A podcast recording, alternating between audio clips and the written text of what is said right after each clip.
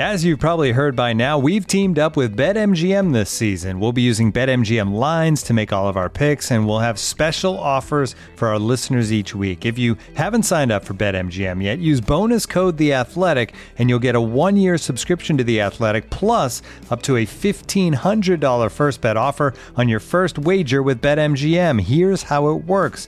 Download the BetMGM app and sign up using bonus code The Athletic. Make your first deposit of at least $10, place your first bet on any game, and claim your voucher for a one-year subscription to The Athletic.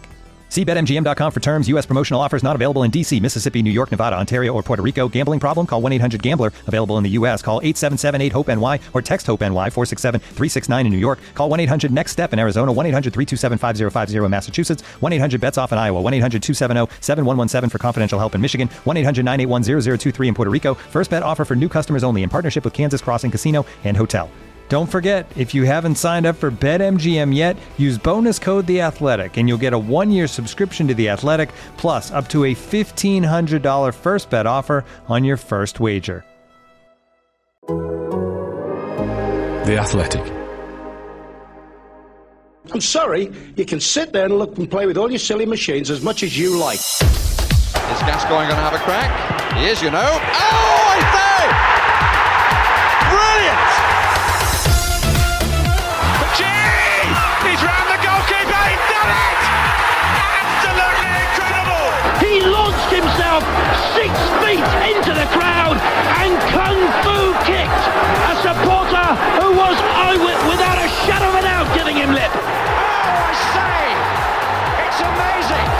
He does it time and time and time again. Crank up the music! Charge your glass! This nation is going to dance all night! The do's and don'ts of popular football chant, you're just a shit player X. Greece and Britain locked in talks over shock archaeological swap deal. Did it really just have to be Ivan Toney? How many points equal being cut adrift at the bottom? How many gears can a team's performance have? And the eternal caretaker versus interim debate rears its ugly head once again. Brought to your ears by The Athletic, this is Football Cliches.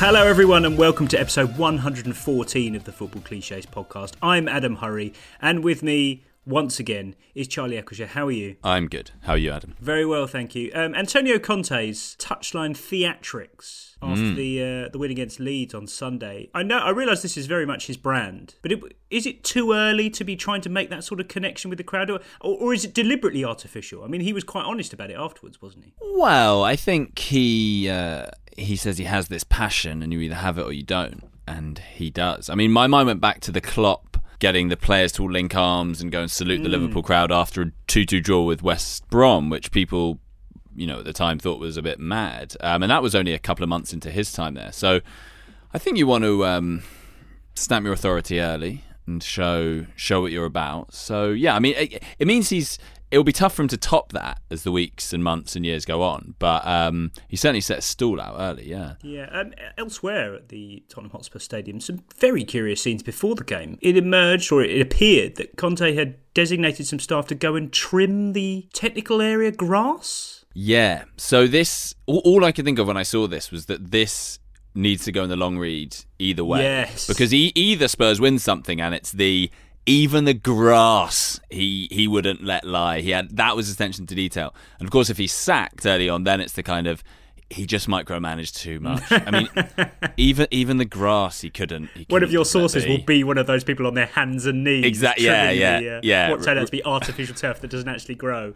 Um, but yeah. either So I look forward to post rationalising it either way. Yeah, absolutely. Alongside you to pick through the weekend's talking points is David Walker. How's it going? Very good. Were you at Vicarage Road on Saturday evening? I wasn't. No. For the second time this season, I found myself in a, a cottage in the countryside with some friends for a, for a, a weekend away. Whilst Watford were completing uh, an astonishingly unlikely massive win, uh, so I missed the Everton five two game, and then and then this one. So long story that I won't bore you with. I was there because we were celebrating Thanksgiving because one of my friend's me. wives is American. She's Fine. over here. Yeah, so we do that, and that was good fun. But I was worrying the whole time ahead of it, thinking because dinner was slated for 3 p.m. Right, So. I was always thinking, like, how am I going to deal with this? Am I going to watch it on my phone under the table? Notifications. You know, you need there, need- there needs Big to be old some dinners Thanksgiving yeah, as well. Yeah, exactly. There need, there, I needed to be aware of After the, half of an the hour, temperature has in the great. room. Um, yeah, exactly. But as these things so often do, dinner took longer to cook than we when we thought. Mm, oh, enabled that's me to watch the first half. Um, I watched it on a Portuguese stream, which was. Which was entertaining. Their pronunciation of uh, Craig Cathcart was uh, was particularly fun. Um, Wow. but then settled, you know, watched the first half, brilliant, all going well. But then I had to watch this. I had to turn it off for the second half, so I was receiving the, the notifications on my phone. Man. And I, when when Donny van der Beek scored early on, I'm thinking, right, just put the phone down, just eat, forget about it. It was going to be torture. But then obviously. Chaos ensued. Maguire sent off. Late goals, tremendous. I did a toast. I did a toast to Claudio at the, at the table. Did you not sing "You're Getting Sacked in the Morning" uh, at the table to nobody in particular? I, I, I didn't go that far. No. Oh, but he, but he was he was a Solskjaer was in fact sacked in the morning. Um, Indeed. would have been would have been tidy if you had sung it. Did we? Ha- have we?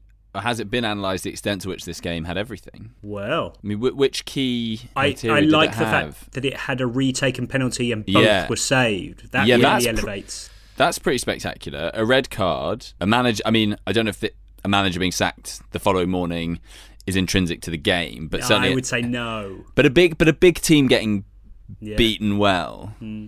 It It's just had everything, it had a It just had narrative pouring Yeah, out of every every pour, didn't it? In terms of the players that got sent off, Maguire, you know, hapless Mm. Maguire is sort of having a tough time. Van der Beek scoring off the bench. Uh, even even down to a micro level in Wat- Watford land, João Pedro scored two weeks after he lost his father, and it was a big moment. Yeah. and you know, it's everything that happened had some had some wider sort of implication. It, I it absolutely enough? had everything. Was it angsty Um, enough? Were there, were, there were no contretemps, were there? No, mm, maybe not. Maybe that's one of the only things that was that was missing. But I mean, it was as close as you can get, I think, pretty much to having everything. Well, maybe this episode of Football Cliches has everything because we've got so many bases to cover in episode 114. Let's kick off with this one. Very familiar territory for us all. This is via Arjun Gole, who has offered some textbook bargain hunt chat from last week. I can see where the Art Deco term comes from. It has got that angular look, hasn't it? It certainly has. Estimate? Um, modest, I'm afraid, just because there's too many of them around. Yeah. It's 20 to 30 pounds from me. Well, they went out and paid forty pounds for it. So, are you going to be on the podium today? Uh, for my sins. Okay. Good luck. Do you know what, um, Charlie? You know, at first I thought this is really, you know, textbook use of daytime TV for my sins, but I thought actually no, not really, because he just says Mm. it and that's it. Yeah, yeah, yeah, yeah. It- yeah, it's quite a weird usage of it. Almost like he was doing it in, for the purposes of getting on the Football Cliches podcast, Dave. That's that was my my first thought. They're doing it deliberately now, aren't they? Surely the antiques world has cottoned on Yeah. to what we're doing. And a narrative slightly undermined by the fact that this was an episode uh, aired in 2019, but still, but still, good forethought. They knew, deep down they knew. Yeah, yeah, absolutely. But anyway, solid start. This week on players desperate to return to former teams, Dave. Now, we, we discussed uh, recently the methods by which uh, players declared that they would return under their own steam to Yep. former clubs or, or under you know former managers. Football Italia report that Mario Balotelli dreams of a return to the Italy squad for the World Cup playoffs in March and admits that he has spoken to Roberto Mancini lately. I'd return from Turkey by foot. well, I um I've done some research on this. Mm-hmm. Um, so Balotelli, unfortunately for him, he is playing in Adana. Turkey, which is actually in the south of the country, quite far away from from Istanbul. Um, but if he was to walk from Adana all the way to the Coverciano Federal Technical Centre in oh yeah, Florence, good choice for destination. yeah, that would um, that would take him, according to Google, 577 hours, a 2,861 kilometre walk, passing through Bulgaria, Serbia, Croatia, uh, and Slovenia before making his way down down into Florence in central Italy. Doesn't I guess like it's possible, preparation. but they may play one of those teams, which would at least reduce good point. reduce his Just see you journey team. Like Yeah. Sunday League, instead of Yeah, getting picked because- up. yeah. So I, I can just go straight there. I'll go Yeah, I'll meet there. I'll meet you in Portugal if that's all right. Uh, we- uh, is it, you getting a lift? No, I'm going by foot. Going by foot. Yeah, but the by foot it was was something very biblical, Charlie. I mean, al- allowing for translations, which is always always sex up any Italian footballer's quotes, frankly. Yeah, I do. I've had quite a few of them with Paratici and Conte joining Spurs, and it, it is uh, it is enjoyable seeing those things translated. Yeah, fair play to him. I mean, I don't know how many games he'd have to miss for his club team uh, for those timings to align, how long it would take him to get there by foot, and whether he'd get the dispensation to do it. But imagine, imagine the club v country row, Mm. Dave, as a as a player. I've got to leave three weeks walk to before. international duty. 577 hours. How many days is that? It's 577 divided by 24. it's about, about what non-stop. What? 24 days. Right. Okay. Yeah, and yeah that's walking non-stop. You'd have to pick him when he gets there, wouldn't you? We're going to put you on the bench. Mancini wouldn't. He, Mancini wouldn't. Or maybe that's the sort of thing Mancini would be impressed by. But um, I think we've analysed that quite enough. Good luck to you, Balotelli. Now we're all familiar with the chant "You're just a shit player X." Charlie, which always something of a cheap shot, and also you always get the sense that it's not very well researched. This one, it's always off the cuff, isn't it? It's, it's very similar to the "You're just a you're just a small town in vague Right, yeah. geographic region X," which is never well researched, as we've established before. Mm. But Richard Munro writes in. He says, I was at QPR versus Luton on Friday night. QPR fans were chanting, You're just a shit Jack Grealish to Henry Lansbury. Surely the player who the chant is aimed Mm. at has to play in a similar position slash style to player X in You're just a shit X. Can't just be the hairstyle. I think he's on the right track here. Yeah, I think there's a lot to unpack there. Also, because often the joke is that you're saying you know, it would be more to Jack Grealish, you're just a shit Henry Lansbury or yeah, someone who's not, you know. extra level of irony, doesn't it? Yeah, hmm. exactly. Because otherwise, yeah, you're sort of well. There's an element of truth in it, and the humour Yeah. comes from. almost a almost a compliment for for, for Henry Yeah. Lansbury. Really. Just to be in the same breath, you know. If I if I have half the career that Grealish has had, It's actually true. It's actually true. This is really good. Dave, on the aspect of does the player need to play in a similar role, similar position, or is it just a vibe or a look? I Don't kind of think think it. I think I think you can get away with the vibe hmm, Okay. because Oh, I oh, think okay. I think you can because yeah I don't. Whilst Lansbury and Grealish are, are not similar players in, in style, Lansbury's the you know what central central midfielder of, of sorts, isn't he? But I think that that's yeah that's not the point. It is. I think it is. Yeah, you know you've got your hair you've got your hair band, and I don't know whether he's copied the low socks in this latter stage of his career, but I think that's the point. I- I think it can be either. I mean, I think like either work as it can be the position, or if they're a similar style of player, or yeah, if, if they look like them. No, but if it's not, if, if you take right, let's let's imagine that they don't look anything alike. Why would like? No, yeah, so I you, agree. You You could say to yeah, anyone, absolutely. like, Well, if they pick- look, if they look anything alike, if say Cristiano Ronaldo's United are playing at third a third a League Two team, and the League Two team have a cult striker, I think it would be legitimate to say. You're just a shit. We've got a, our League Two striker, in the Yeah. sense that they're both attackers, and it's, the humour is just coming from the fact that this guy's not very good. We're talking here about like one of the best players in world football. no, sure, but you wouldn't pick a a random a random attacking player from the championship and just pair him up with a random Premier League player in the same position just because they're in the same position. If there was no obvious, I think visually is the thing because that, that's the obvious link. Yeah, I'm getting Whereas one round pick, by this. If Yeah. you pick, say, I don't know, like Bradley Dack of Blackburn Rovers and paired him with Scott McTominay or Fred or someone, like just, you know, just a central midfielder from a decent team or just Rodri. It's just a shit Rodri. Like, Yeah, it's it doesn't work. what's the, what's the, what's the link? There has to be something visual, I think, or some obvious connection. I Need a few more syllables for a start. So, Yeah. uh, yeah. I mean, um, this was the first time I'd ever said Henry Lansbury's name out loud, and I'm frankly delighted I did say Henri. Henri. Because there was a huge danger I was going to say Henri. In my head, it was going, go on, do it. But I didn't. I didn't. And that's the main thing. No, Richard Munro, I we're going to allow this, in fact. It, it, in this case, it was vibe based, and that's fine. Speaking of Jack Grealish, Charlie, his love life is none of our business. Obviously. The Sun report the Man City player 26 has had showdown talks with Sasha Attwood 25 over their on-off romance. Showdown talks. I like to think I like to think that a few months ago he said, "We'll sit down at the end of the season." The contract's on the table. I'm not even. I'm not even thinking about that right now. Sh- Yeah, showdown talks. I mean, who know? I mean, what comes next? Is that is it make or break, or are they make or break? Are those showdown talks in and of themselves make or break? they might hit a Yeah. snag. Will he be able to talk to other people in January with a view to completing a move in the summer? I suspect not much would stop him uh, on the basis of that story, uh, but as I say, none of our business. Uh, love this one though, Dave. The Times report that Greece is set to offer Britain the Artemision bronze and the golden mask of Agamemnon in a deal to return the Elgin marbles. Wow, a swap, proper swap deal. That's tantalising. That's that's uh, that's got Britain thinking. Yeah, I, am not I'm not too up on my sort of ancient Greek uh, artifact history. Um, it's hard to know it, what the what the individual values of our yeah those are. Yeah, who's getting the best deal here? Well, but you know what the problem is here. Both parties are represented by Mino Raiola, so he's going to be the real winner, whatever happens. And and that, and this is just so typical of modern archaeology. Well, Got a uh, direct direct line to the head head honcho at the British Museum. um, he turns up for their dinners just wearing his tracksuit, but they, they, they, they let him get away with it. It's okay.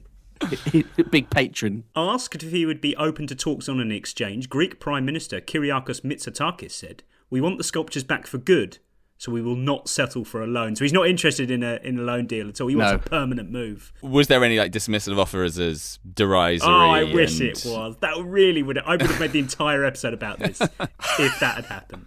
But the uh, eye an eye watering mask of Agamemnon. I mean, it, yeah, it certainly looks like a good good deal to me. You're getting a, a bronze and a mask just to give some marbles back. Uh, I realise I realise I'm being flippant about it. I know they're more significant than that. But um, Charlie, perhaps a situation where a literal war chest might actually be useful. Quite possibly, yeah. I mean, you think if any party was going to have them, in the British Museum may, may, be able to dig out a war chest. But it's it's going to be fascinating to see how this one develops. Yeah. See if, if anything else is thrown in, and also how much it upsets the balance. If the Elgin marbles were to go back to Greece, you know, we've seen with Cristiano Ronaldo at United, it's not always that straightforward. It's going to unsettle everybody else. Yeah, the V&A will get involved. um, but yeah, great stuff. Really hope that goes through. I mean, I hope Greece won't be held to ransom, Dave over this, and that's the final yeah. piece of transfer analogy I had to use. There we are. Charlie, this one's for you. Fantastic scenes from a Hartlepool United match programme from 1992. This is via Pool's Photos and Joe McNaughton. Hartlepool chairman Gary Gibson at the time um, took it upon himself. So angered was he by the player ratings that journalists were giving out, he decided to give journo ratings in the match programme. Oh, wow. He said, instead of the local journalists giving marks out of 10, I thought we would award our own marks out of 10 for the journalist's performance this season. Um, I'll give you a selection of his. Um, he does them in ascending order, which is quite nice. It really Brilliant. does. Uh, really does build and build.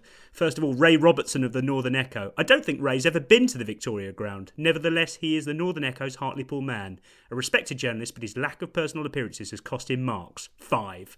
But the, the, great thing about this is it's really done in the player rating style. Great yeah. cadence to it. Really like yeah, exactly. Yeah, some right early promise and some neat touches. Stepping it up now, Mike Spence from the Evening Gazette, a colleague of mine, so to speak, so declaring an interest here. Mike suffers from lack of space. The sports editor really must devote more column inches to Pool if he wants sales to increase in North Cleveland. Consequently, I cannot tell whether Mike is a really good writer or not. I suspect he is. Five. Just haven't seen enough of him this season. yeah, only flashes of flashes. Let him off the leash. Wrote too late to make an impact. Five. but, yeah, but he, you know, he's more effusive later on. Uh, Charlie Simon Turnbull from the Northern Echo. For my money, the best sports journalist in the Northeast. A wordsmith who will no doubt go far. Nine. He's got yeah. the he's got the world at his hands, fingers. So that's a jump. There were ones in between, presumably. Oh yeah, yeah. So right, yeah, a few yeah. fives, was... few sixes, no sevens or eights, and then straight onto the uh, the big deals. This is perhaps the the zenith of this. Mike Amos of the Northern Echo. Mike is the governor, a beautiful writer with a gentle, mischievous wit. Mike covers sport in general and football in particular in his twice weekly backtrack column, which has unfortunately been interfered with by the general election. If he could play football as well as he writes, we would be top of the first division without a doubt. Ten. Wow, Mike Amos. Brilliant. What See, what I like about this, I thought it was just going to be like really petty Same. backbiting yeah, yeah. from the chairman, but he has actually done a proper he, job. Yeah, he's he's really engaged with it and, and dished out some praise. He's also, it feels like it's as much his attempt to tell these papers how they should operate. Yeah, yeah, yeah. An element of that sort of yeah, really sort of. Um, telling the business how it should operate. Um, Why did they get rid of the sports column for the general election? Surely there's room for both. Well, never the twain shall meet. Question. don't know, just just precious column inches. Dave, I, I wonder what he would make of L'Equipe's set of football correspondents, or is, is this too meta? Have I just added a, too many layers to this? Yeah, I think so. I I'll think get in so. touch with him. I'm not sure Uh, Gary Gibson would have been a frequent reader of L'Equipe. No. What is it about Northeast chairman called Gibson? Mm. Yeah. Something to look at. Yeah, something to look at indeed. This episode is brought to you by Michelob Ultra, the official beer sponsor of the NBA. Want to get closer to the game than ever before? Michelob Ultra Courtside is giving fans the chance to win exclusive NBA prizes and experiences like official gear, courtside seats to an NBA game, and more. Head over to michelobultra.com slash courtside to learn more. Looking for an assist with your credit card, but can't get a hold of anyone? Luckily, with 24 7 US based live customer service from Discover, everyone has the option to talk to a real person anytime, day or night. Yep, you heard that right. You can talk to a real human in customer service at any time. Sounds like a real game changer if you ask us. Make the right call and get the service you deserve with Discover. Limitations apply. See terms at discover.com slash credit card. Oh, look at that! That is wonderful! Brought to your ears by The Athletic. This is Football Cliches. Onto very, very familiar, well trodden ground for us now, Charlie. We talked at, at great length about the that man phenomenon and its variants. Here's a fascinating case study from Match of the Day. This was uh, Newcastle versus Brentford in their uh, in their six goal thriller. Ivan Toney returning to Newcastle uh, and scoring the equaliser to make it 1 1. Uh, this is how that was announced on Match of the Day. A hotel room somewhere in Newcastle. It is bouncing up and down and reverberating just at this moment, but he'll be a little concerned because Toney's equalised within what? 60 seconds? It just had to be, didn't it? So how do we feel? I mean, I don't think it was it was ever going to qualify for a that man situation because he's not in good enough goal scoring No, form no. overall or in or in recent times. But how do you feel about it? Just had to be. He only played four games for Newcastle, Yeah. didn't score, and it was six years ago.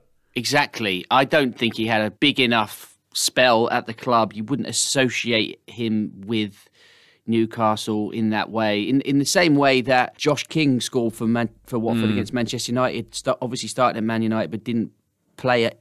I don't think at all, or, or if so, hardly at all. So I think you need to be an identifiable. It needs to be identifiable sort of spell in your career. I think. But Charlie, there is a twist to this. Okay, he may not have met the threshold to have been significant enough first time around to be a it just had to be on his return six years later. But can we add a kind of twist to this of kind of the one that got away? Because they Mm. let him go and he turned out to be really, Yeah. really good. So maybe there is a kind of narrative twist that brings it just had to be back into the equation. The kind of point to prove Yeah. element. Unfinished business. Yeah, and I do think his reaction suggested he was well aware I did of actually very good point. I didn't notice. What did he, He- do? well, he got his badge and kissed it as if to Oh, say, "Yeah, wow. hello, I'm I'm Brentford now." Okay, um, cool. So maybe we're putting too much significance on what we thought. And whilst I have to say I hadn't made that link before the game, um, for him it was significant. So maybe it did have to be him, given how much he seemed pumped up by it. Okay, so uh, yeah, a relatively straightforward case for us to examine so far. But then later on at 2 2, as Ali Maxwell writes in, it just had to be made a very bizarre return when Ivan Toney cleared off the line. Shelvey takes. Pinnock gets to it. It's not cleared though. Goalkeeper comes, doesn't get it. It's off the line by Ivan Toney. It had to be him, didn't it? Dave, what do we think? Well, at least it's consistent with his earlier with his earlier proclamation. Is it adding? Is it adding to the narrative of it just had to be? I mean, maybe in tandem they can work together quite well, but in isolation, clearing off the line against your old club who you only played four times for six years ago, maybe isn't. Yeah, yeah, yeah, exactly. I think the two together they do sort of work. Because Charlie, if we uh, if we you know we're well familiar with um you know like a big striker coming back and doing some defending. Is just who's back there? Only Didier Drogba. Yeah. stuff stuff like that. So in that respect, it kind of works. It, it's got its foot in the door. Uh, yeah, and I guess the commentator almost feels that anything significant kind of had to be him. What have you got That- sent off? That seems to be the inference. Even that, it had to be him because then you know if any player's going to do anything, the biggest narrative, the most interesting thing is that it's Ivan Toney. If Of if all we're buying people. the fact Of all of all people, exactly. He's just not. I mean, he's an incredibly good player, and he's obviously a very visible player because of where he plays. But He's not. He's not a big character. He's not a controversial character. It's not like Mitrovic coming back with Fulham, for example. I just, I just feel like it. It doesn't quite meet the threshold in certainly in, in either incident nor combined. Charlie. I guess the question is the extent to which Newcastle fans are really aware of this. I guess if they like, if it, I, do, I must admit, I don't know if he is someone for whom fans pine after and think, oh, you know, why did we let Ivan Toney Maybe, go? maybe. And if they do, then yeah, him coming back and scoring and clearing off the line. Well, they to- love a to- number nine up there. They, it's like a religion up there, number number nines. Um, and he's then depriving them of a goal. Then maybe it did have to be him because Oh, so then borderline. then they're going to be discussing it on the way out, like oh just you know we were just just as we were getting over Ivan Toney he comes and uh, he comes years. and does that reopening old wounds. Okay, well, Newcastle, like Newcastle have much bigger problems than this, Dave, because uh, they are now bottom of the Premier League table. But Mm. as Guy Fraser asks, are they adrift? How many points equals adrift? Um, now, my Hmm. first observation on this, Dave, is that Newcastle probably aren't adrift yet. They're two points behind Norwich, who are 19th, and they're five points from safety. So I don't think in either context are they adrift. Would you agree?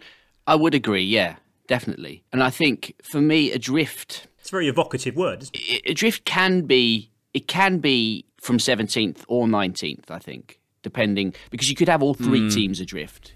In, I in think a you way. can be collectively adrift. I don't think Yeah. you, can you be adrift in 17th? So like Newcastle could Newcastle could be adrift, even though they might be close to Norwich in nineteenth. They could be adrift of safety. I think ultimately safety is the thing that you're obviously you're searching for. And adrift, you know, just the very expression adrift is what you know, out at sea, Out on your you own Need, you need to sea. be rescued out exactly on your own. Potentially, not even not even a piece of driftwood in sight. Yeah. Charlie, I'm, I'm not happy about this. I'm not happy about this. I think you can be adrift at the bottom of the table from anybody else, but I don't think you can be adrift of safety. Right. If you're close, Hmm. if you're close enough to the team above you, you're not adrift. But you can. I would. I would accept, Dave, that the the bottom three could collectively be adrift. yeah I think that yeah. I, I I think you can say you know with Leeds recent form the bottom three are incre- are, are increasingly being cut adrift I think that's legitimate to say They're threatening. as a th- threatening to as- become adrift. Yeah, I think as a three they are because then because whether they're close to one another is is sort of meaningless. Yeah, you know they you know they can leapfrog each other, but who cares? It's the safety that life raft. It's true. is seventeenth. You know Yeah. that's what they're. It's like if you're if, you know if three of you are swimming around together, desperate for a life raft. It doesn't really help if you've got each other. You just need that raft to be to be brutal. Yep. Yeah. Um, it's like Titanic, isn't it? At the end of Titanic. Exactly. Mm. But uh, uh, but I think in this specific instance, no, they're not. Um, they're not at that point yet. Okay, fine. So, what is, Dave, the minimum threshold for adrift? And no matter how you define it in a, on a technical level, I'm saying six points, like two wins plus goal difference. I think even maybe longer than that because if you're s- people look people forget about that crucial point as you just said the, the potential for wins because if you look at six points you might think oh six points that's you know it looks Mm. like a big gap on the table just two but wins. all of a sudden but if you just win once then you're only three points Oh, yeah. you're right back in it yeah. so I think you need I would say I'm I'm saying sort of eight or nine points for me Would you take seven plus a big goal difference difference? yeah the goal difference is like an extra point This is like obviously. Britain and Greece. yeah Negotiating um, for the. Uh, but I, I still think I still think 'cause if it's seven down to four, four gives you a bit of hope. I- it's yeah, close. Four's I- basically three, isn't it? yeah, so I'm I'm saying I'm s- I'm going to say nine points. Okay. But that's why, as well, I think the that's why it is quite a good caveat. The they're increasingly at risk of being cut adrift because that's leaving yourself a little bit of wiggle room for the fact that they could, if they arrest the decline soon, they're not, but they're getting dangerously close to cut adrift territory. Mm, And of course, uh, the longer it goes that the bottom three don't get cut adrift, the danger increases as someone getting sucked into it, sucked into the relegation battle. Um, just one of those things that people say, but it, it's a little bit like people say, "Well, it's looking like it's looking like forty-one points this season." The how? How do you know? how do you know this? What It's gonna calculations it's gonna- have you made? No, You're just saying it. Ah, it looks like forty-one points to me this season. It's going to be enough to stay up. Increasingly, as well, there's been a thing about teams sleepwalking their way to relegation, and I feel this is quite a modern phenomenon. But it's the team that's sort of been bobbing around. Only like, one team can do that if- per season, I think. Yeah. Oh, yeah, yeah, yeah. Exactly. And there aren't that many examples Who's of doing it in that Premier this League season? history. Burnley, I think, Oh. because no, they're in the no, bottom no. three. They're in the bottom But they're three. there already. I think the seat walking is more a team that has done like Southampton last season. They were a team Yeah, that were okay. top in about November, and then all of a sudden in March or April, okay, they're actually seven points above. They, if they're not careful, they are going to sleepwalk to relegation. Uh, but I, I see what you mean. Yeah, take that example. But uh, I, the sleepwalking thing can be over mul- multiple seasons, so that you know they're just always down there. They're Oh, just what? sleepwalking their way. You know, like Sunderland. Like were Sunderland. How always can a Watford fan know so little about the culture of relegation? This is No, absolutely no, sensational. Villa you and can't Sunderland- sleepwalk across seasons. Uh, yeah, you can because No. you're just you're, you're not waking up. No, no, no. You're, you're just sleepwalking towards there. something, and that's relegation. And I would say that sleepwalking towards relegation is like a, it's like a team who don't have the stomach for the fight. They're a footballing team, but they're not winning, so they're kind of in denial about the situation they're in. That's to me what sleepwalking towards relegation. Yeah, means. but I think if you're sleepwalking, the a team like Sunderland could have they were sleepwalking, but they kept waking up just in time. But eventually they're going to sleepwalk and they're going to walk into the middle of the road and get run over. Oh, okay. yeah, I, I, I that's think not it's, sleepwalking across several seasons. That's different incidents of sleepwalking, self-contained. Surely, you, you can't say that they. are You can't. You can't. they've been asleep for that long. No, I, I know what you mean. I think that is a that is a thing, and yes, Sunderland is is an example of that, and you could say Burnley now. But yeah, I think it is more that that Southampton last season, and and I think the issue, what people are saying is with Southampton last season or or this season, who knows who it will be in the second half? Who maybe Palace will go on a bad run, and you know after a loss we can say they're seven points off. It's that sense that they they need to become alive to this. They need to wake whilst- up and realise they're in a scrap here. They're in a scrap, exactly. I'm, They- I feel like Charlie Eccleshare. um, but no, Southampton are very sleepwalky. Derby in the Championship, I, they're adrift, right? I mean, artificially so because of the points deductions, but they're 15 points from safety and 11 points away from the team above them in 23rd. So they're adrift. I think that's fair Yeah, to say. yeah, but that's absolutely. an extreme case. Completely. In Lost at sea. They are cast away. This episode is supported by Season 3 of FX's Welcome to Wrexham. Celebrity owners Rob McElhenney and Ryan Reynolds' small town Welsh football club has finally been promoted into League Two after 15 seasons in the National League. Dedicated staff and supporters celebrate the city's return to glory while bracing for the newfound challenges that come with being in a higher division. Will Wrexham AFC stand up to the challenges and rise again into League One? FX is Welcome to Wrexham. Catch all new episodes Thursdays on FX. Stream on Hulu. When you need mealtime inspiration, it's worth shopping Kroger, where you'll find over 30,000 mouthwatering choices that excite your inner foodie. And no matter what tasty choice you make, you'll enjoy our everyday low prices, plus extra ways to save, like digital coupons worth over $600 each week. You can also save up to $1 off per gallon at the pump with fuel points. More savings and more inspiring flavors make shopping Kroger worth it every time. Kroger, fresh for everyone. Fuel restrictions apply.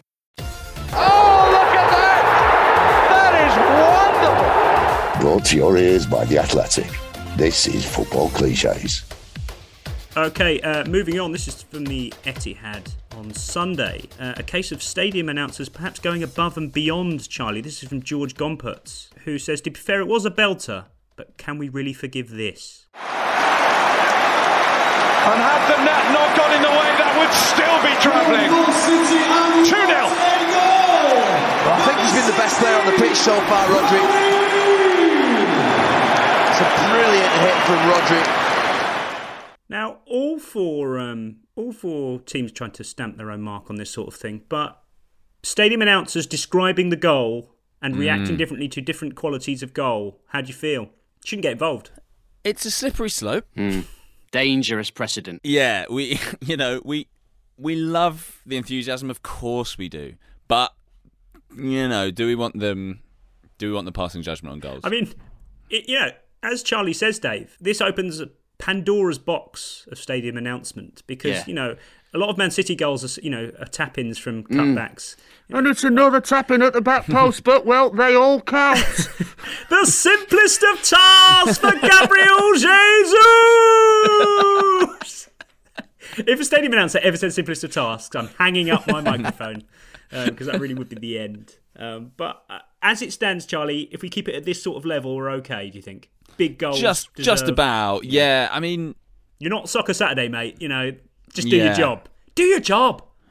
Yeah, just just for yeah, exactly. Just get the basics right. Agreed. Then maybe. Agreed. Um, elsewhere at the Etihad, Isaac has pointed me towards some very confused commentary on Radio 5 Live, Dave. This was Rob Green and John Murray trying to thrash out just how relaxed Manchester City were looking. He's been brilliant at times in patches, and realistically, I was just wondering what gear were you would reckon they'd be in to win this game at 2 0? It's, it's kind of, they've not been full throttle, have they? How many gears have you got? Oh, mine's a five. You've probably only five. I thought you. I thought you'd have seven or eight in yours. I would say, in a in a conventional five gear car, it's been about fourth gear, hasn't it? Uh-huh. If that. I'd, I'd, I'd have said a three. Yeah. If you could have a th- three and a half gear, that's what they'd be in. Here's Bernardo Silva. now, lots to unpick here first. Dave. I mean, far far be it from us to uh, to, to, to, to criticise an overly Yeah. analysed, overly literal metaphor, but no, yeah. no, I was, I was, my heart was hugely To warmed be by the whole applauded. thing. Um, uh, let let's take the easy, the lowest hanging fruit first of all. Really nice, Dave, to see some uh, car related banter between commentator and co-commentator going the right direction as well. The the, the inference that Rob Green, as a former footballer, Yeah, yeah. had an Mm. eight gear car. Have some sort of Maserati or Yeah, something. exactly. Yeah, yeah, Really yeah. good. So I've seen a what you drive. Yeah, yeah. yeah, exactly.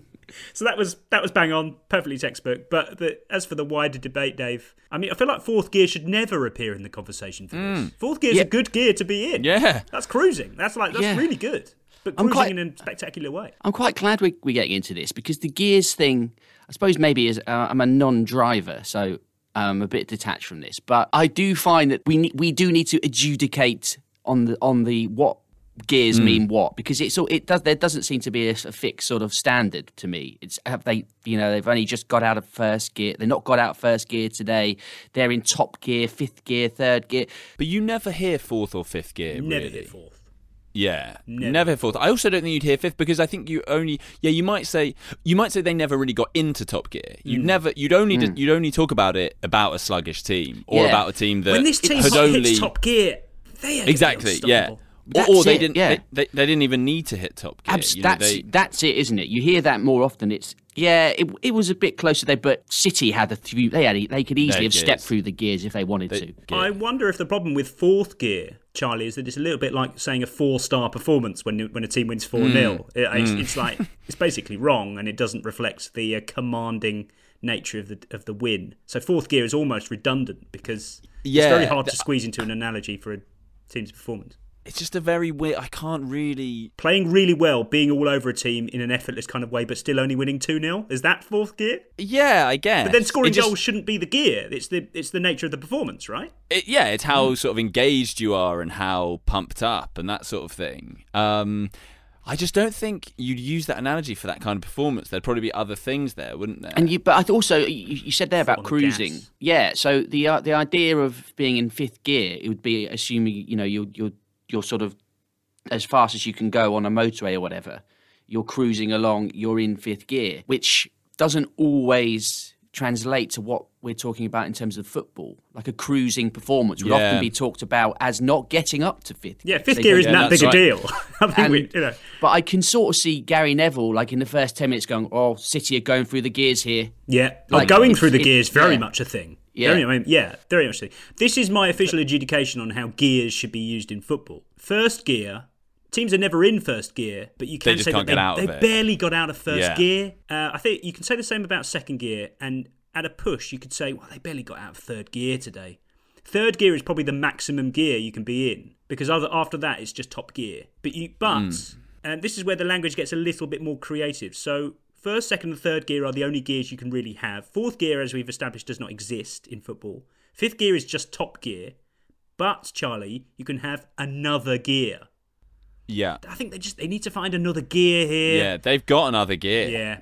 they've got another gear if they want it. You just I mean, you just sense they've got another gear here. There, there's the thing as well of stalling, which Oh. is used obviously on a on a kind of macro level, but you know, a, a title charge can Careers stall. can stall. Careers can stall. Talks can kickstart stall. Them. So that's that's like a moped, isn't it? Like a bike, a dirt bike. You can kickstart a car, maybe. Can you? Jump start. Jump Jump start. start. That's it. Yeah, yeah. Yeah. The, you can't Um, jumpstart anything in football, can you? You can't jump. No. No. Uh, no. it's just kickstart. No, I think that no. would be not not without an investigation from uh, you know you'd find yourself in, in CAS pretty quickly. I think if you jump started anything. Are you? What is this a doping thing? Is that what you suggesting? or just a general underhanded. Oh, right. oh, oh, an injection of cash. te- yeah, yeah. Oh, I see what you mean. Yeah, yeah. Financial fair play. What about cruise control? Cruise control, I like. Yeah, you can be in cruise control. You can use cruise control if Toni Kroos has scored the goal to put a team ahead at half time in a game on Sky. Yeah. Yeah. yeah. Cruise control going into the adverts. Anything more to say about the gears? Use of about gears in cars, but it is a big thing. I mean, like car, car, cars and foot, it's such a big overlap. It, in the driving seat, Yeah. Rolls Royce. Rolls Royce. Mm. Uh, he's been a passenger. Yeah, there's lots of um, take the handbrake off. Oh, of course. The name of one of the Athletics stable of podcasts. this I mean, it's it, it must uh, up there. It must be up there with things like golf and boxing. Car for kind of crash. car crash. Yeah, for most uh, most analogies. Put the skids on.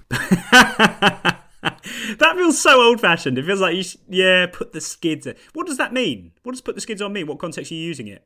On someone's title charge? Yeah, put the skids on their title track. So it's kind of checking their momentum. So I guess it's like putting a banana skin or another another road based. Uh, What? That's Mario Kart. That's not road. That's not real cars. Mario Kart is on a road. It- it- a potential are you banana skin. You're, you're gonna you're gonna drive and slip on a banana skin. Uh, I mean, you know, after all of this, the fact that we just got to use the phrase "put the skids on" in a serious context and talk like a newspaper is just frankly wonderful. This podcast really is a blessing sometimes. Some might think this next item mundane. I feel that's an important technical point. Games in hand, Dave. Nick Martin writes in and says, I heard on Five Live Sport, not to pick on them today, Manchester City versus Everton being described as City's game in hand over Chelsea and Liverpool. Can we please put to bed the notion that any game later in the same round of fixtures can ever be described this way? Open and shut case, this isn't it? Completely. Not a game in hand at all. No. Nick Martin really wants to clarify this. He says only an actual postponement until a date qualitatively later than that of a Friday Monday weekend or a Tuesday Thursday midweek time slot renders the game to be in hand. Thoughts welcome as long as they are in agreement with mine. Thank you. He's, Yeah. I mean, he's, he's bang on, isn't he, Dave? He's bang on. Completely. Because you, what you need is for the weekend's games to be over, the league table to be looked at at the Mhm. end of Monday Night Football, and there to be a team, you know, in the title race that is maybe behind, but of course they have played one less. They do have that game in hand to come. Yeah, yeah, exactly. You know, it shouldn't ever be referred to as a game in hand, but you can talk about the dynamics of playing at different times in No, a weekend. Yeah, Yes. sorry. Um, the, the phrase you use instead of game in hand is, uh, yeah, they, yeah, of course, they've still got the visit to visit of Chelsea to come. They're, they're they're second, but they have played a game less. That's acceptable because that's just factual. Or they're top, but they've, they've played a game more than their rivals. If you're too on, close to game in hand territory to me, But on Saturday night, you, I think you have to give on match of the day, and th- this, you know, at the end of it, you're saying, and look, they're they're second. Yeah, sure, you know, they're they're they've played a game more. I think you have to acknowledge that. No, I think you. I think you would say, but of course, City do play tomorrow. You know, Yeah, we still maybe. still to City is still to play this weekend. Chelsea six points clear, of course, but City are still in injury time at home to Everton, and uh, of course, three minutes left there, and uh, they still have that in hand. Doesn't work. You, you got to be fundamental about this. Got to be absolutely fundamental about it. So uh, yeah, game in, games in hand, nailed down. I want to finish with some Solskjaer-related chat because his departure from Manchester United, Charlie, has opened up a debate about what counts as caretaker and what counts as an interim manager because. Manchester United have kind of created this kind of Russian doll situation with their managers. Mm. Michael Carrick is in as what they're officially terming an interim role, but that's just a fancy word for caretaker, isn't it? Because caretaker is, as much as we throw it around, is never going to be an official word for a manager. No, and I wonder if it ever was because there is something that feels quite Is it of ever in this? care- It would ever appear in a caption underneath someone's face. Oh, I think it would have done. I think it would have done back then, but I don't know if the clubs themselves, in their kind of communicado, serious way now. official, Yes. yeah, I don't know. But maybe back then, when things were taken a little less seriously, they might have done. Do you think they would ever Um, capitalise caretaker? Oh, absolutely. Caretaker head coach, all three words capitalized. Yeah, I think interim is just a more self-important modern way of of describing this. But I think there's a more technical level we can go to here, Dave. Carrick is, in essence, the caretaker. He is he is holding the job until they get someone in for a specified period, either permanently or indeed as an Mm. interim. An interim manager is someone who is hired for a defined period. A discrete period of time, usually until the end of the season, and he knows it, just like Rafa Benitez was at Chelsea. Oh, David Pleat at uh, Spurs in Yeah, 2003. Yeah, yeah, it's defined, isn't it? An interim is more defined. It's more official. Yeah. It's more business-like. It's more sort of corporate speak, isn't it? Yeah. Whereas care, caretaker, you just think of the bloke who lived in lived in that weird house in, in your school playground, didn't you? That's what I always think of when I think of a caretaker. Like Tony Parkes having a little house in Ewood Park Tony Parkes is immediately where my mind went. Mm, the ultimate caretaker. the with a big set of keys. yeah, yeah, yeah, yeah. Do anything. Les, mine was called. I always think of Les as well. Yeah, it's very, very caretakery name, isn't it? Yeah. I can't think of a more caretakery yeah. name than Les. Les is spot on. Yeah. Anyway, um, fantastic episode of Cliché today. Bargain hunt chat. Mario Balotelli returning to Italy by foot. The precise definition of you're just a shit player X. Ancient Greek swap deals.